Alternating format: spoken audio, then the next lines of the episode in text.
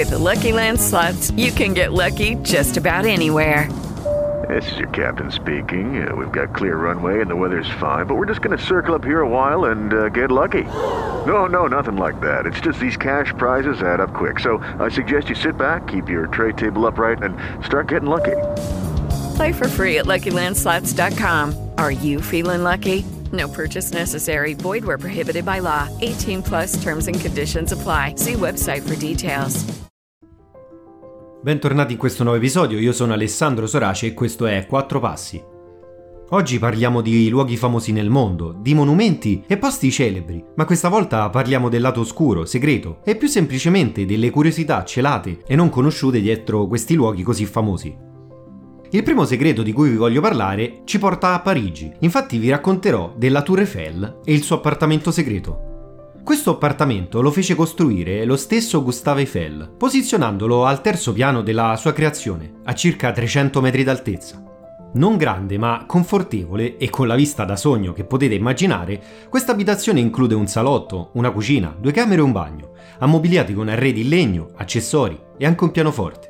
Eiffel ne era molto geloso e lo usava per ritirarsi a riflettere o per ospitare personalità di riguardo. Tra questi ci fu anche Thomas Edison, che regalò al monumento un fonografo, il primo apparecchio capace di registrare e riprodurre suoni. L'appartamento non fu mai venduto né affittato. Oggi è un museo, che include i manichini del proprietario e di Edison. Dal 2016 uno spazio conferenze inutilizzato al primo piano della torre è invece diventato un appartamento affittato per questioni di marketing.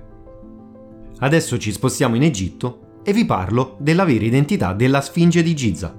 La grande Sfinge di Giza fu realizzata nel 2520 a.C. dagli architetti del faraone Kefren. Essa doveva avere inizialmente un aspetto molto diverso da quello odierno. Il volto era intonacato e dipinto con colori vivaci, infatti tracce di ocra sono ancora presenti sul monumento. Aveva una barba cerimoniale, i cui frammenti oggi sono al British Museum, frammenti trovati ai piedi della statua oltre ad un naso ormai andato distrutto. Inizialmente la testa doveva raffigurare un leone, e non il volto del faraone. Lo si evince dalla sproporzione e dalla differenza di erosione tra il corpo leonino e il capo umano. Adesso cambiamo totalmente continente e ci dirigiamo negli Stati Uniti. Adesso vi voglio parlare della camera segreta dentro il Monte Rushmore. Il Monte Rushmore è il complesso di sculture situato in Sud Dakota che rappresenta i volti dei quattro storici presidenti americani e durante la sua costruzione lo scultore Gutzon Borglum decise di collocare dietro alla testa di Abraham Lincoln una camera segreta scolpita nella roccia. L'idea dello scultore era di adibire questa stanza per contenere cimeli della storia d'America. Sfortunatamente Borglum morì prima di poter completare l'opera. Il cunicolo fu rivalorizzato e terminato solo nel 1998 e al suo interno furono poste copie di documenti e biografie fondamentali per gli Stati Uniti d'America. Adesso ritorniamo nel continente europeo e più precisamente nel nostro paese, nell'Italia, perché adesso vi voglio parlare dei bronzi di Riace che in realtà, si è scoperto, avessero le labbra rosso fuoco. Ma non solo esse, ma anche dei denti scintillanti, occhi vivaci, carnagione abbronzata. Il loro vero aspetto, ricostruito dagli esperti degli Ebegaus Museum di Francoforte, in realtà doveva incudere un certo timore nell'osservatore. Questi studi infatti smentiscono il luogo comune che vuole le antiche statue monocromatiche. L'analisi chimica dei bronzi ha rivelato tracce di trattamenti allo zolfo usati per modificare il colore del materiale originario, su cui si inserivano anche inserti decorativi e bitume, come agente elegante. Ora vi voglio parlare di un dipinto e vi voglio parlare precisamente della donna nascosta nella Danae di Rembrandt. L'artista dipinse questo quadro nel 1636, due anni dopo il matrimonio con la moglie Saskia. Tuttavia le fattezze della moglie sono meno chiare che in altri lavori e alcune caratteristiche stilistiche sono tipiche di un periodo più tardo della sua carriera. Il mistero è stato svelato grazie ai raggi X negli anni 60. Il quadro sarebbe stato ritoccato dopo la morte della consorte, quando l'artista si era ormai invaghito di un'altra donna. Nelle fattezze della protagonista, infatti, sono stati incorporati i tratti di entrambe le donne. Adesso torniamo negli Stati Uniti, ma questa volta ce ne andiamo in California, perché vi voglio parlare del Golden Gate Bridge e perché doveva essere in realtà a strisce.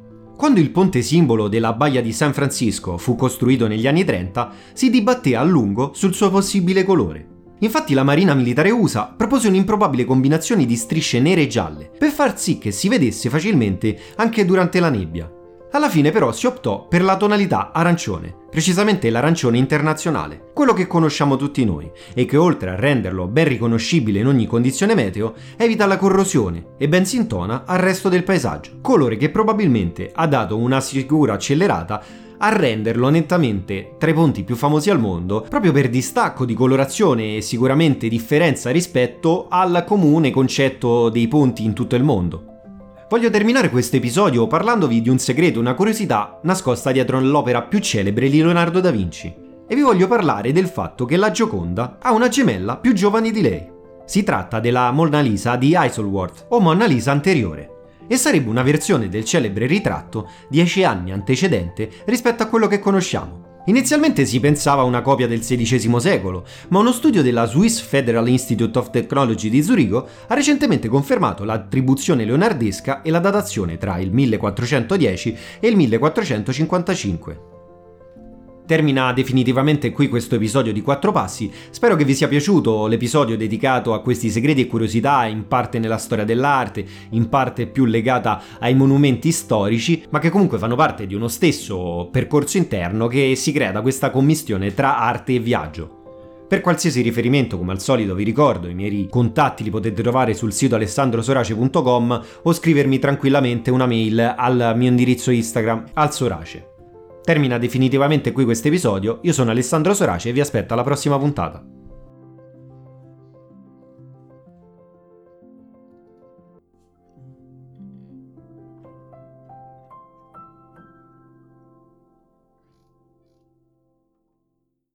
Judy was boring. Hello. Then Judy discovered ChumbaCasino.com. It's my little escape. Now Judy's the life of the party. Oh, baby, Mama's bringing home the bacon. Whoa, take it easy, Judy. The Chumba life is for everybody. So go to ChumbaCasino.com and play over 100 casino style games. Join today and play for free for your chance to redeem some serious prizes.